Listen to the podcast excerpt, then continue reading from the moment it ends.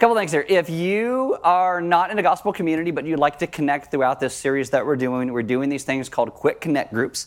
You can talk to them at the Welcome Center today. They'll tell you what nights they're meeting and where people are meeting and that kind of thing. We'd really like to connect you during the midst of this series we're doing, being able to have you talk through the things that we are going through. So Quick Connect Groups, they're not gospel communities, but they are ways to connect. Next weekend, it just came out of the blue, is The Weekender. The Weekender is a Friday night. There you go. Here you go. You thought the lows were all in the room. They're not. They're outside flying by. Holy cow. If you're watching on the live stream, you can't hear that. And you're just like, what in the world is going on? Armageddon. Whatever. So The Weekender is a Friday night, Saturday class, and we cover basic theology of what Element believes in our theology about the Scriptures and what the Scriptures teach. And then we're going to give you a little bit more about why we do what we do, the way that we do it. And so on Friday night, we're going to serve you dinner. There's going to be like 2 sessions on Friday night. We do have childcare. We'll feed your kids as well. Saturday morning, we'll give you like a little breakfast pastry, something like that. We'll also feed you lunch, and we'll go through all the rest on Saturday morning. We have been getting out of there, because we've been saying, oh, it's like 9 to 2. We've been getting, or 8 to 2. Anybody know? No? Like I know, like I should know this stuff. They just tell me when to show up, and I just start talking.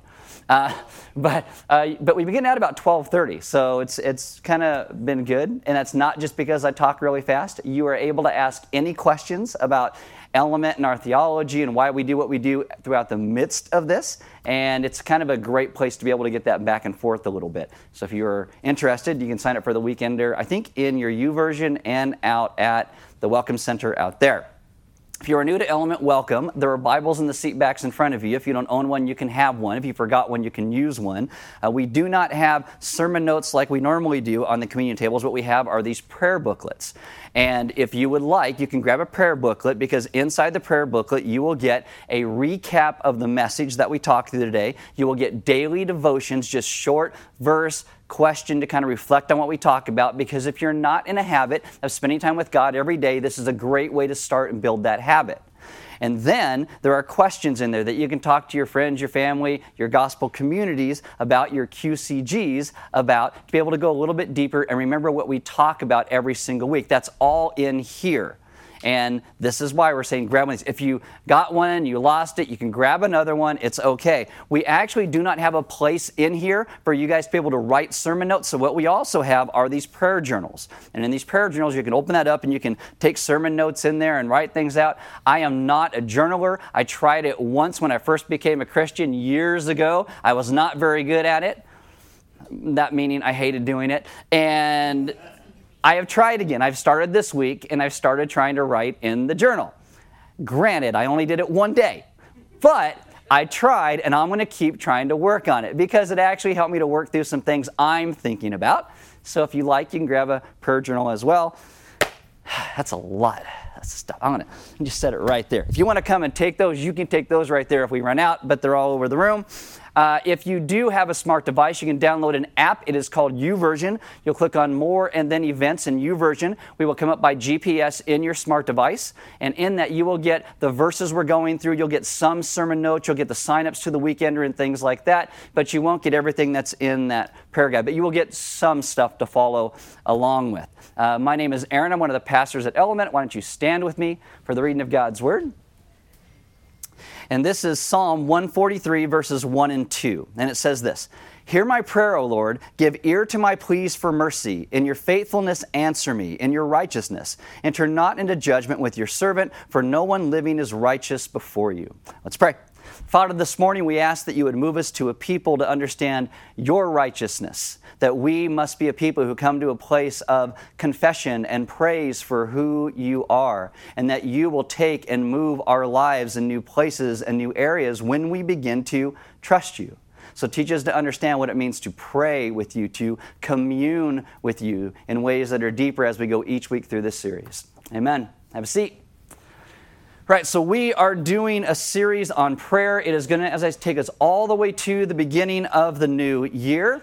But prayer is kind of a thing that none of us like to do out loud. Okay, we do, oh God, please let me have a green light, something like that. But we don't like to really do it out loud. I almost called this series Before You Call, or Before We Call, based on a verse out of Isaiah 65, verse 24, that says, before they call, I will answer. While they are yet speaking, I will hear. And that is God speaking about Israel and redemption. But I think it's true for us that God hears us before we even know what we're going to cry out. God knows what is coming. One commentator said this. He said, God is always more ready to hear than we are to pray.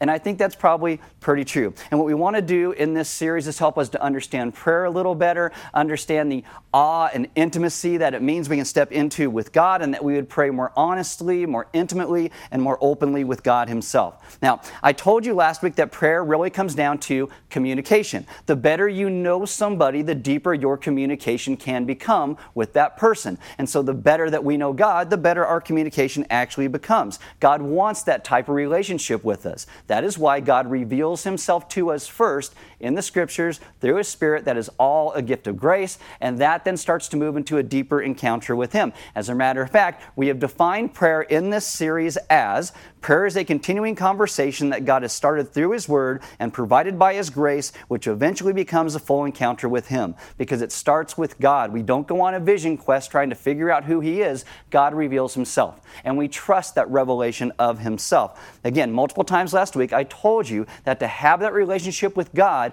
we have to come to a place where we understand who he is better. Because too often what we will do is we will make up a God in our own minds, and we will say, this is who God must be, rather than understanding who God really is. We start to try to create God in our own image.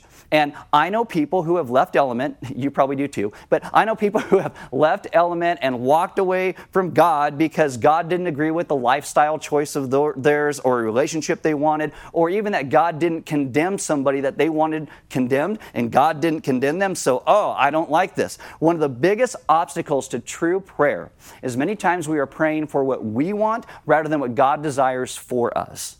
And we have to understand that too often we think God has to agree with us or he can't be God. And that is just dumb. And I'm not saying you're dumb. I'm saying that's a dumb way to live our lives. If God can't disagree with you, God is not God. If you go to a church and that church has to agree with every little bizarre thing that you think, I mean, granted, we should agree on the essentials, you know, who Jesus is, the scriptures are an inerrant word of God, salvation by grace alone. Yeah, closed-handed issues, but open-handed things, and you think a church has to agree with every bizarre thing that you think?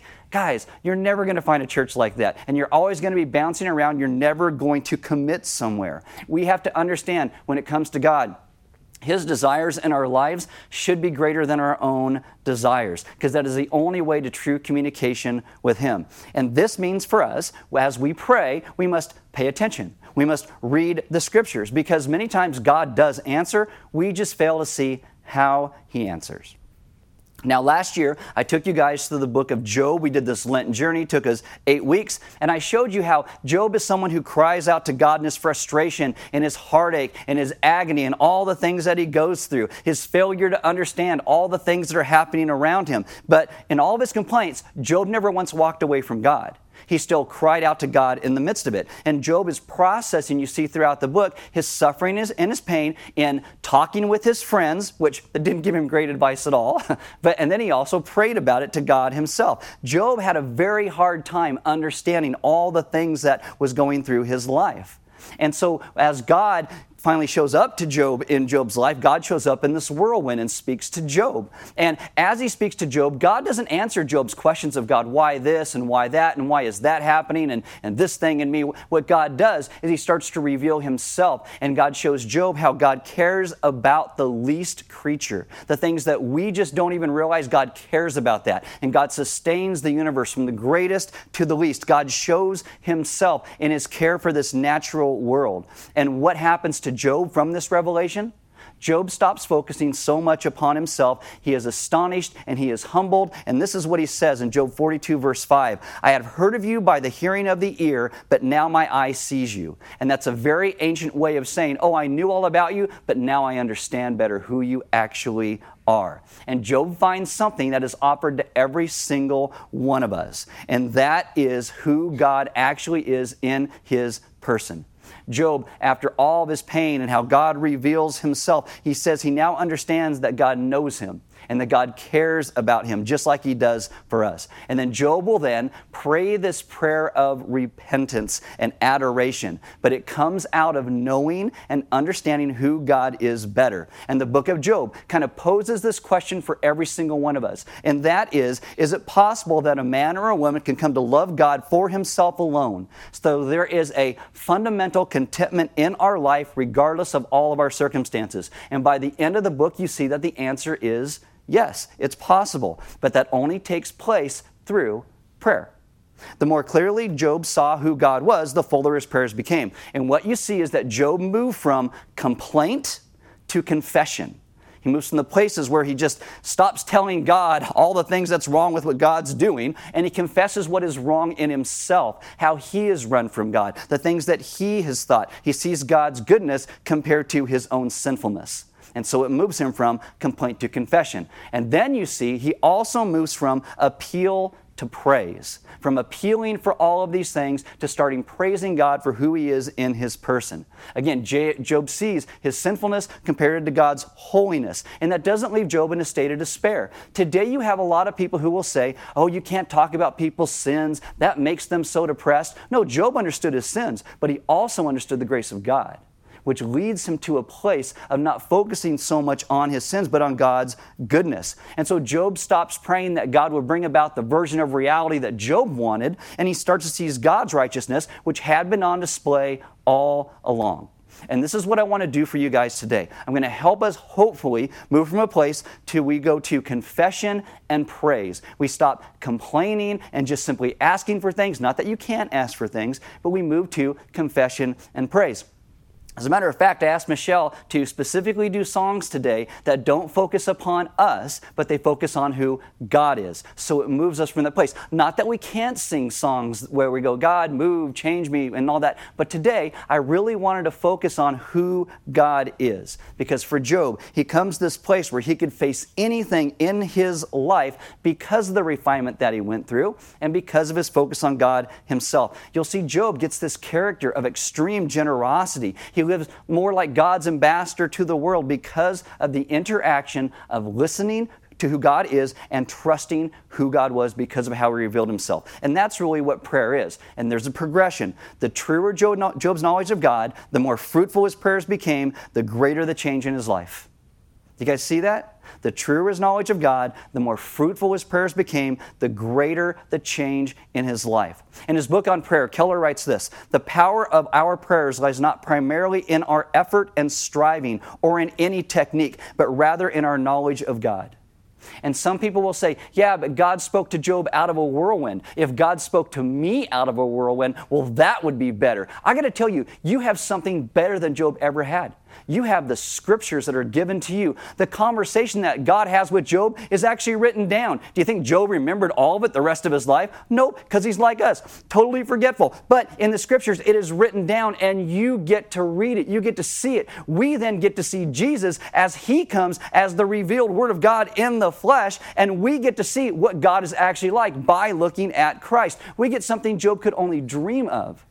Hebrews chapter 1, verses 1 through 3 says, "Long ago, at many times and in many ways, God spoke to our fathers by the prophets, but in these last days he has spoken to us by his Son, whom he appointed the heir of all things, through whom also he created the world. He is the radiance of the glory of God and the exact imprint of his nature, and he upholds the universe by the word of his power." You want to know who God is? You look at Jesus Christ. So before we ever start this whole place of prayer, we must come to a place where we understand better who God is. And we will also understand, like Job, that God loves us and God cares for us. And God does not ask us to pray to him because he needs anything from us. And so today I'm going to give you 5 things They're going to sound very negative, and I'm really sorry about that. But in these negatives, we're going to see the positive, I think, of who God is and His glory a little bit better. These are all going to be things of we don't pray for ba-da-da-da, all right? They're going to start short, and they're going to get longer with each one and probably hit a little more closer to home with each one. So first one is this. We don't pray because God is lonely. Sometimes people say, oh, we got to pray because God made us because He's lonely, so that's why we pray to talk to God. No, God is complete in Himself. There is not something that God is lacking that He needs us for. And if you have ever thought, oh, I got to pray so God doesn't feel all alone up there in heaven, no, that's not why we pray. God is a triune God. God has perfect community in Himself. We are made in His image as a gift, which means that we are also made for community with God and one another. We must be a people who understand the community that we long for is something that God has intrinsic to who He is. Again, too often, by trying to make up a God in our own minds, we try and move that relationship away from what it's supposed to be. Relationship with God is grace, and He bestows that grace upon us, and communication is part of that gift. Number two, we don't pray because we think God is a tyrant and He's going to smack you with His cosmic spatula, or because we think He is like us. Again, nothing lures us further away from God than not understanding who God is. By making up a God in our mind and saying that's who God must be, we will always fail to communicate with God properly. I was talking to somebody a couple weeks ago, and in the middle of the conversation, they said, well, this is my truth. And we hear that a lot in our culture today, I think. Oh, this is my truth. Do you understand that's a terrible way to live your life? Because think of the person on the opposite political aisle of you, like the person you just can't stand. Well, why can't that be their truth? Whatever their truth is, the thing you hate. Let's go to an extreme. Why can't Hitler's truth be his truth? Anytime we take and say truth is subjective, it's just outside of me, rather than objective truth based in who God is, it is going to destroy us.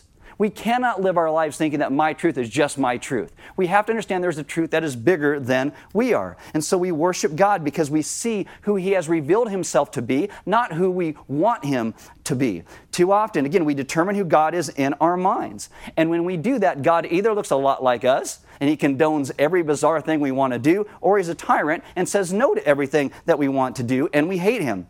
People then walk away from God, claiming that He either isn't good or doesn't exist. But by truly looking at who God is in the Scriptures, we are able to see ourselves being created by Him in love and grace, that we want to praise Him and His great name more and more because of who He actually is.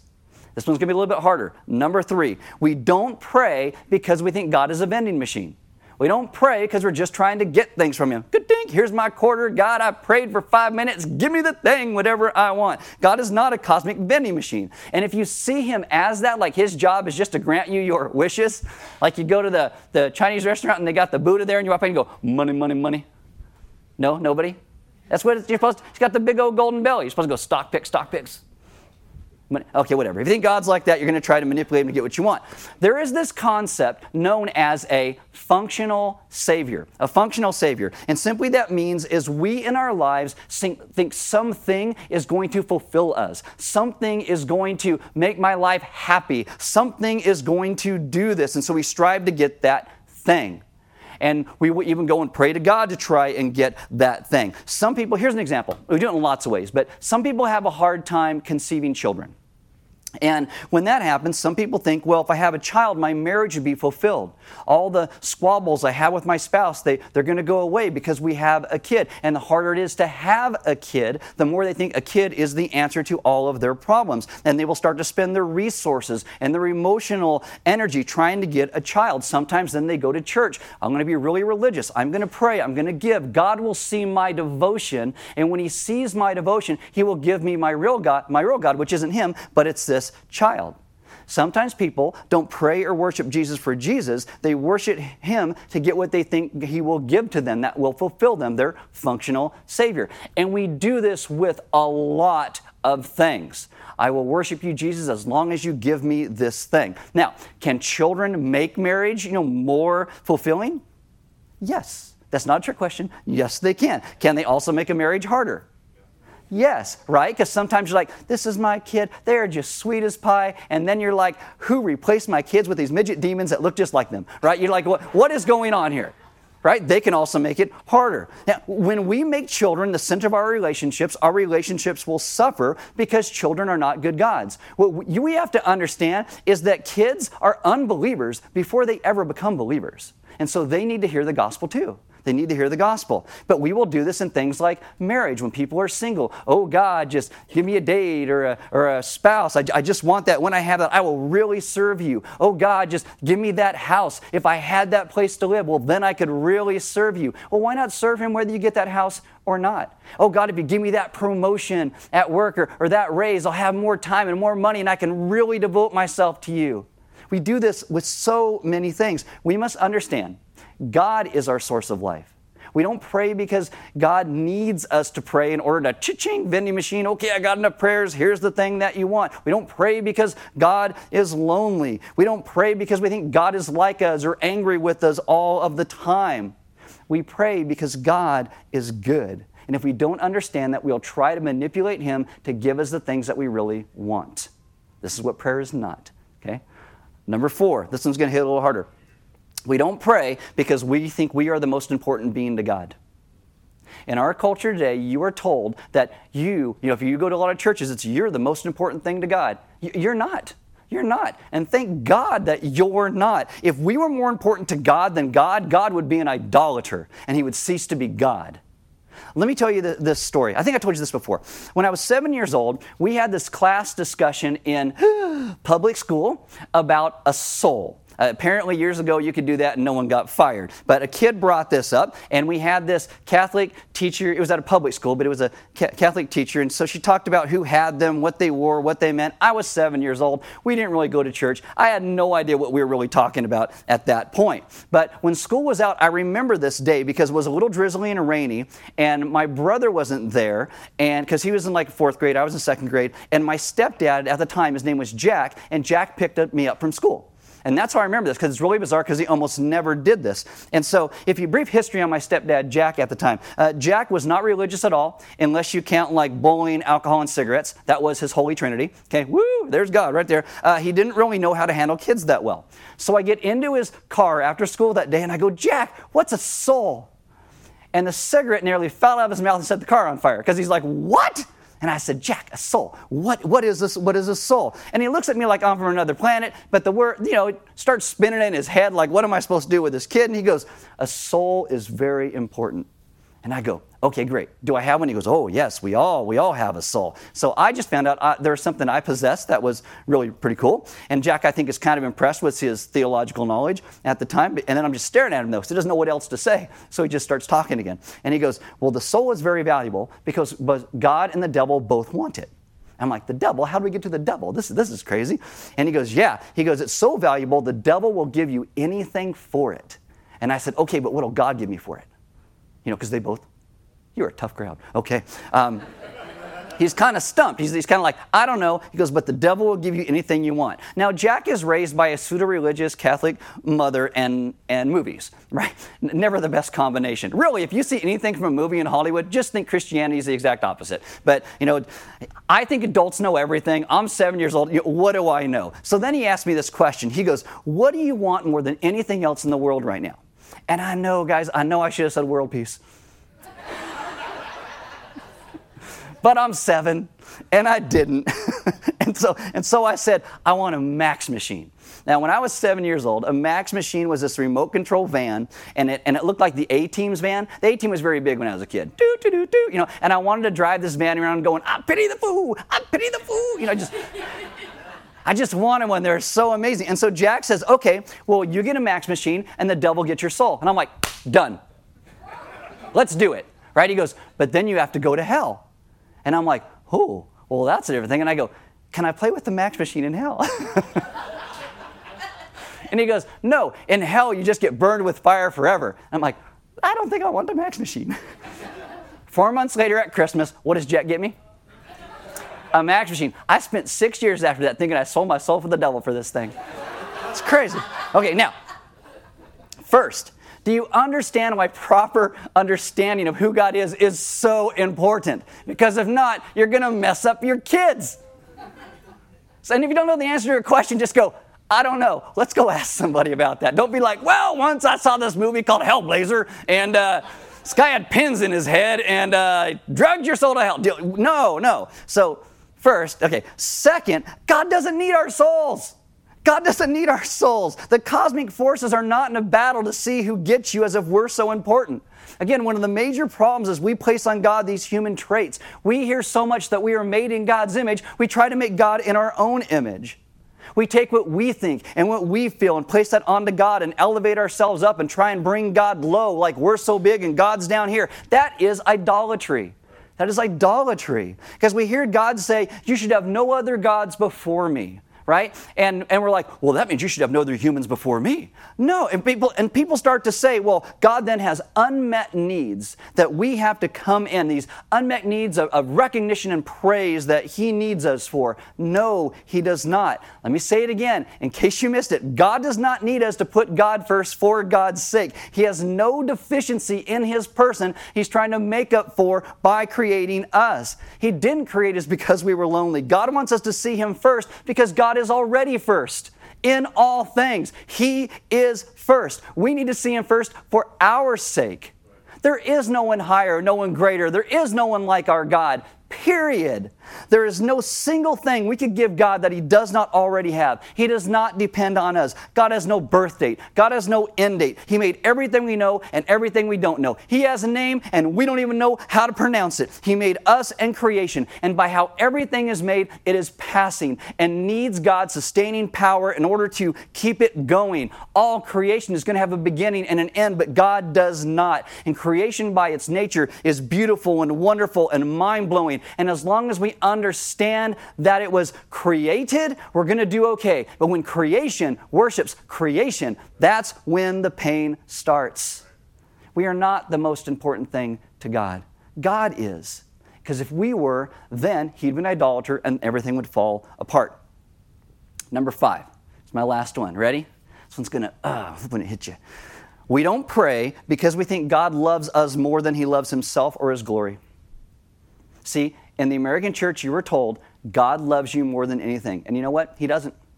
He doesn't. You're like, oh, okay, there you go. Get over yourself. This is going to be good for us. The life we have comes graciously from God's hand. It is his. You know that God can take our lives whenever he wishes? We all have an expiration date. God just calls when it is. Some people are so irritated, like at the flood account in the Old Testament, where God floods the earth, everybody dies. Like, how could he? Look, everybody's got an expiration date. God just said, today's everybody's expiration date. Boom, and that's it. One Jewish teaching says that every breath you take is God breathing into you. Take a deep breath. That's a gift from God right there, breathing into you. So we got to understand God and his glory is so important, or we will fail to understand prayer. Last week I tried to move you to the place where we see that God is not just a king and we're his subjects. He's our father and we are his kids. But we also need to understand that God is a king, that he is a king.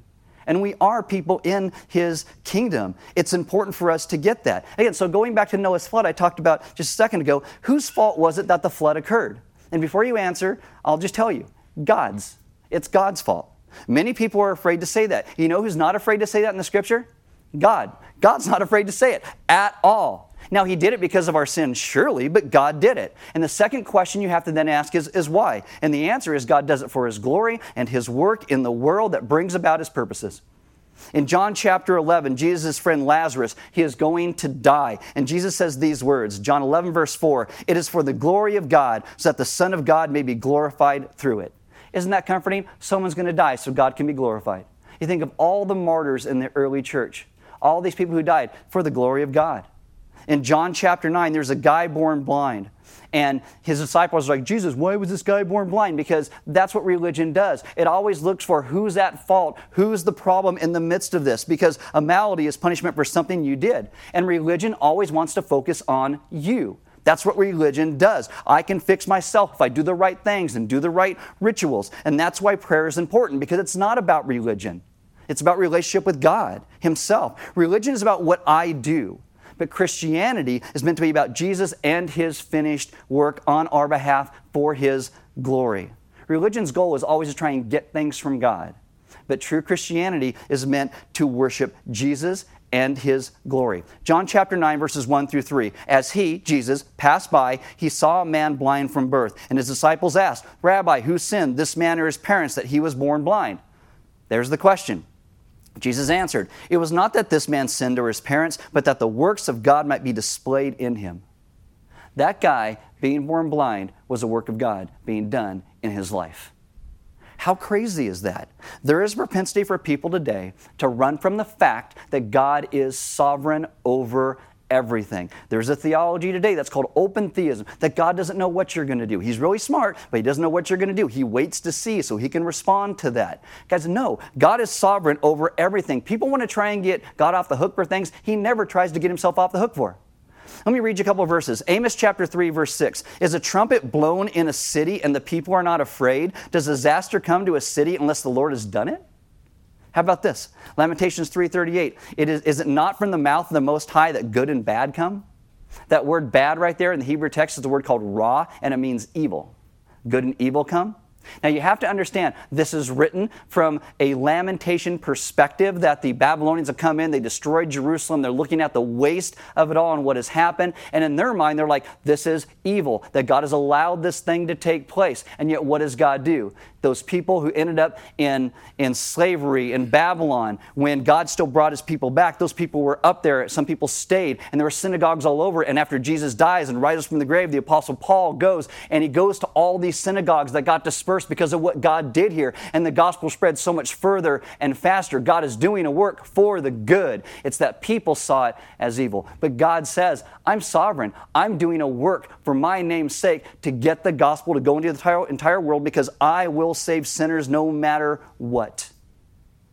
God is always good. And if we blame him for things, we better make sure that we understand that he is the one who is actually in control. We don't blame him to get ourselves or our choices off the hook. And this is something we will struggle with our entire lives, but it can also be the most comforting thing possible. God's in charge.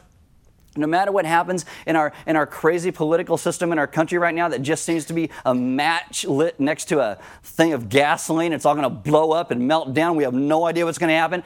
God is still sovereign and good, and he can be trusted no matter what takes place. He can still be trusted. 1 Corinthians 10:31 says, whether you eat or drink, whatever you do, do all for the glory of God. God does everything for his glory, so should we. So should we. It is about God's strength and God's honor and God's majesty. Isaiah 48, verses 9 through 11, God says, for my name's sake I defer my anger. What? What? It's not because I'm so great? No. For the sake of my praise, I restrain it for you, that I may not cut you off. Behold, I have refined you, but not as silver. I have tried you in the furnace of affliction. For my own sake, I do it. For how should my name be profaned? My glory I will not give to another. John Piper says this, the role of the Holy Spirit is to burn in me what he has been burning for all eternity, God's love for God. How about that? How about that? The Holy Spirit's role is to burn in me God's love for God. True prayer is only going to come about when we begin to understand that, because there's a lot of people today who are only willing to be God-centered as long as we think that God is man-centered, and that's dangerous because we are only using God to make ourselves more self-centered on our own lives. We are trying to puff up our own self-esteem. John Piper says this, God's love for his glory, God loves his glory more than he loves us, and that is the foundation for his love. That's like, how is that? If I love myself more than anything, that'd be arrogant. Because when God loves his glory more than anything else, that means God does not change. There's this word we call immutable. God is God, and he does not change. And that means our salvation is secure, and that he is trustworthy no matter what. Jeremiah 17, verse 5, this is what the Lord says, cursed is the one who trusts in man, who depends on flesh for his strength, and whose heart turns away from the Lord. See, because God is God first, he's not wishy-washy like we are. God is committed first to himself, and that brings us security. God performs salvation for his own sake. He justified those called by his name in order that he may be glorified. Ezekiel 36, verses 22 and 23. Therefore say to the house of Israel, this is what the sovereign Lord says. It is not for your sake, O house of Israel, that I am going to do these things, but for the sake of my holy name, which you have profaned among the nations where you have gone. God, aren't you going to save us because we're so wonderful? No, I'm going to save you because I'm committed to my glory, and I said I will love you, and I will continue to love you. He says, I will show the holiness of my great name, which has been profaned among the nations, the name you have profaned among them. Then the nations will know that I am the Lord. How often do we profane God's name? And why is God still good to us? Because he has made promises to us in the person of Jesus Christ, and he will not change those promises. Ephesians 1:6 tells us that God saves us so the glory of his grace might be praised. Isaiah 43 verse 7 tells us God created a people and called them for his glory. Exodus 9:16 tells us that God delivered Israel from slavery that he might be declared throughout the earth.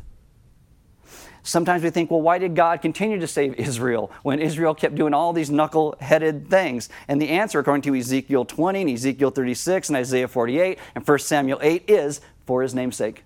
For his name's sake. We went through the Minor Prophets last summer, and you see how the Israelites got thrown into Babylon. God brings those people back from Babylon. Why does he do that? Well, in Daniel 9:17, for his name's sake. That's why. Why did God send Jesus to die for our sins to bring us back to himself? Romans 15 verses 8 and 9, so that we might glorify God for his mercy. Guys, do you see what God does and how true he is to who he himself is? In Jesus' final hours, he has communion with the Father. John 12, verse 27, 28 says, now my heart is troubled, and what shall I say? Father, save me from this hour? No, it was for this very reason I came to this hour. Father, glorify your name. Then a voice came from heaven. I have glorified it, and I will glorify it again. Guys, Christ died to glorify the Father. He dies to repair the defamation that we had brought upon God's name. When we talk about prayer, prayer is not meant to be centering ourselves on ourselves. If sometimes you pray, you feel like God is distant, well, it might be that you're praying focused upon yourself. Because when we're focused on us, that means we're not focused upon God. We are to stake our lives and understanding of God's commitment to being God first. If you open the Bible and you read the Bible, are you reading it to try and get something for yourself first or to understand God better, to see who he is better, his glory better? The foundation and means and the goal of God's love for sinners is his prior, deeper, ultimate love for his glory, the weight of who he is, because God is already first. He is already first. In Psalm 17, verse 6, the psalm writer says, I call on you, O God, for you will answer me. Give ear to me and hear my prayer. How do they know that God's going to hear their prayer? Because God had said he would hear their prayer. And God is committed to being God first. That's a standard Jewish sentiment. God hears, God knows, God cares, just like Job said.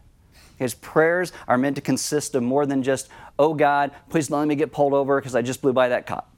Oh God, please don't let me get fired for being at my internet on the work all day. Oh God, please don't let my girlfriend be pregnant. Or if you're a girl, God, please don't let me be pregnant. Or those kind of things. You can pray about those things. I'm not saying you can't. But that should not be the extent of our prayer life. And oftentimes there are people today who will start to feel guilty. If I just love God more, well, then I would surely pray more. We try to muster up all this stuff. If we just had enough emotions, well, then we would start to pray more. But I would submit to you that love and awe for God only comes about by better understanding who he is.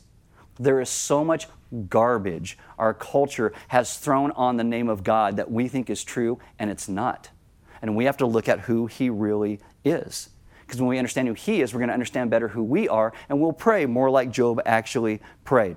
And another week in this series, I'm going to talk to you guys about how prayer is not how we just jabber incessantly, like a kid who never listens to anybody and just thinks they know everything. You probably met them. If not, it's you.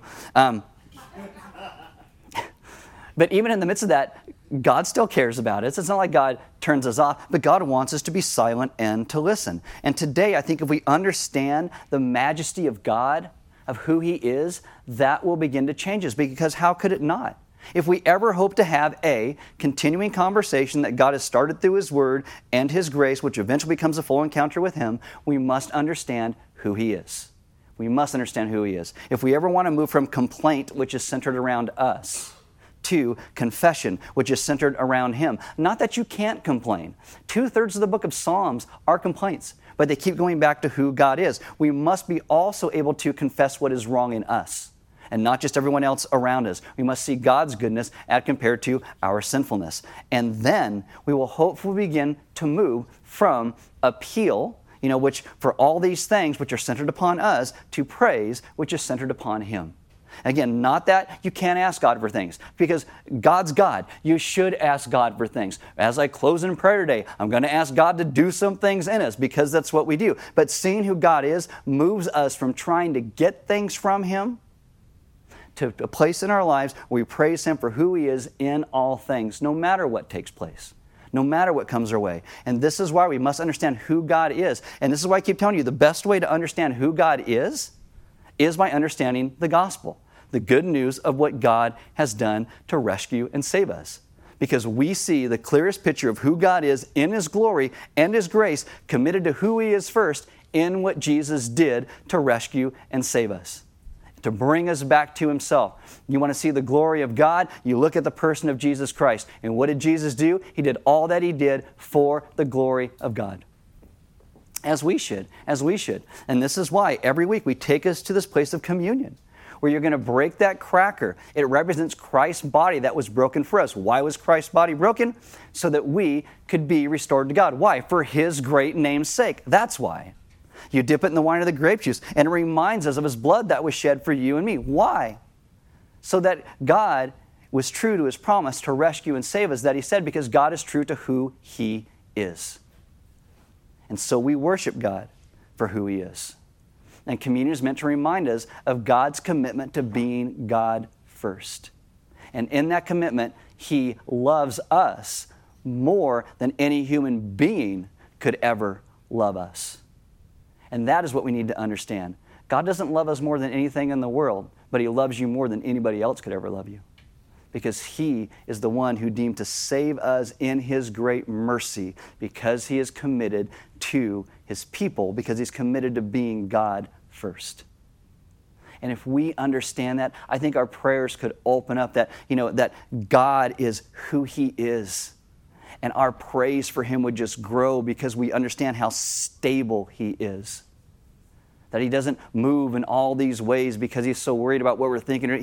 He cares about us, and He draws us to Himself and uses all of our sin and garbage in our lives and weaves it together ultimately into this beautiful tapestry of His will.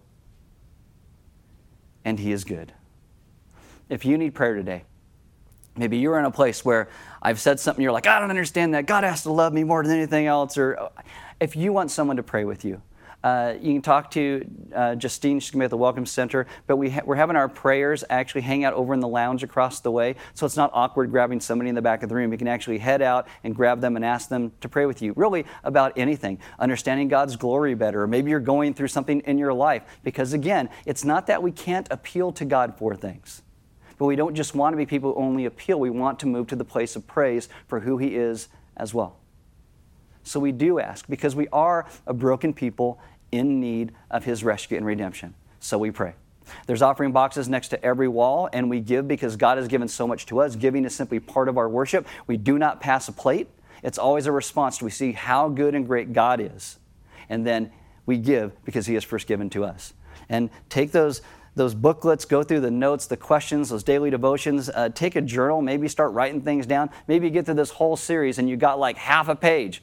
Well, you know what? It's half a page more than you ever had to start the series, so there you go. It's something.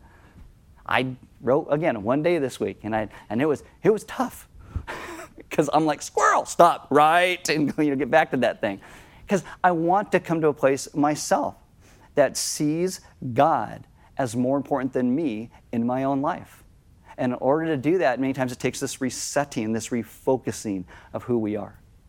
And that's what I'm trying to do when I start to journal right now. Again, I'm not the greatest. I'm glad, God's God, because I write like a 5-year-old and nobody can read it anyway. I look back and I go, I don't even know what that says, but I wrote it. God's good. God's good. Let's be a people who are into worship Him, confess who we are, adore who He is, praise Him in all things. Let's pray. Father, this morning, we do ask that You would take in and change our mindset from having our prayers be us-focused to being You-focused, because You are the one who has created all things. You are the one who has brought grace to Your people because You are committed to being God first.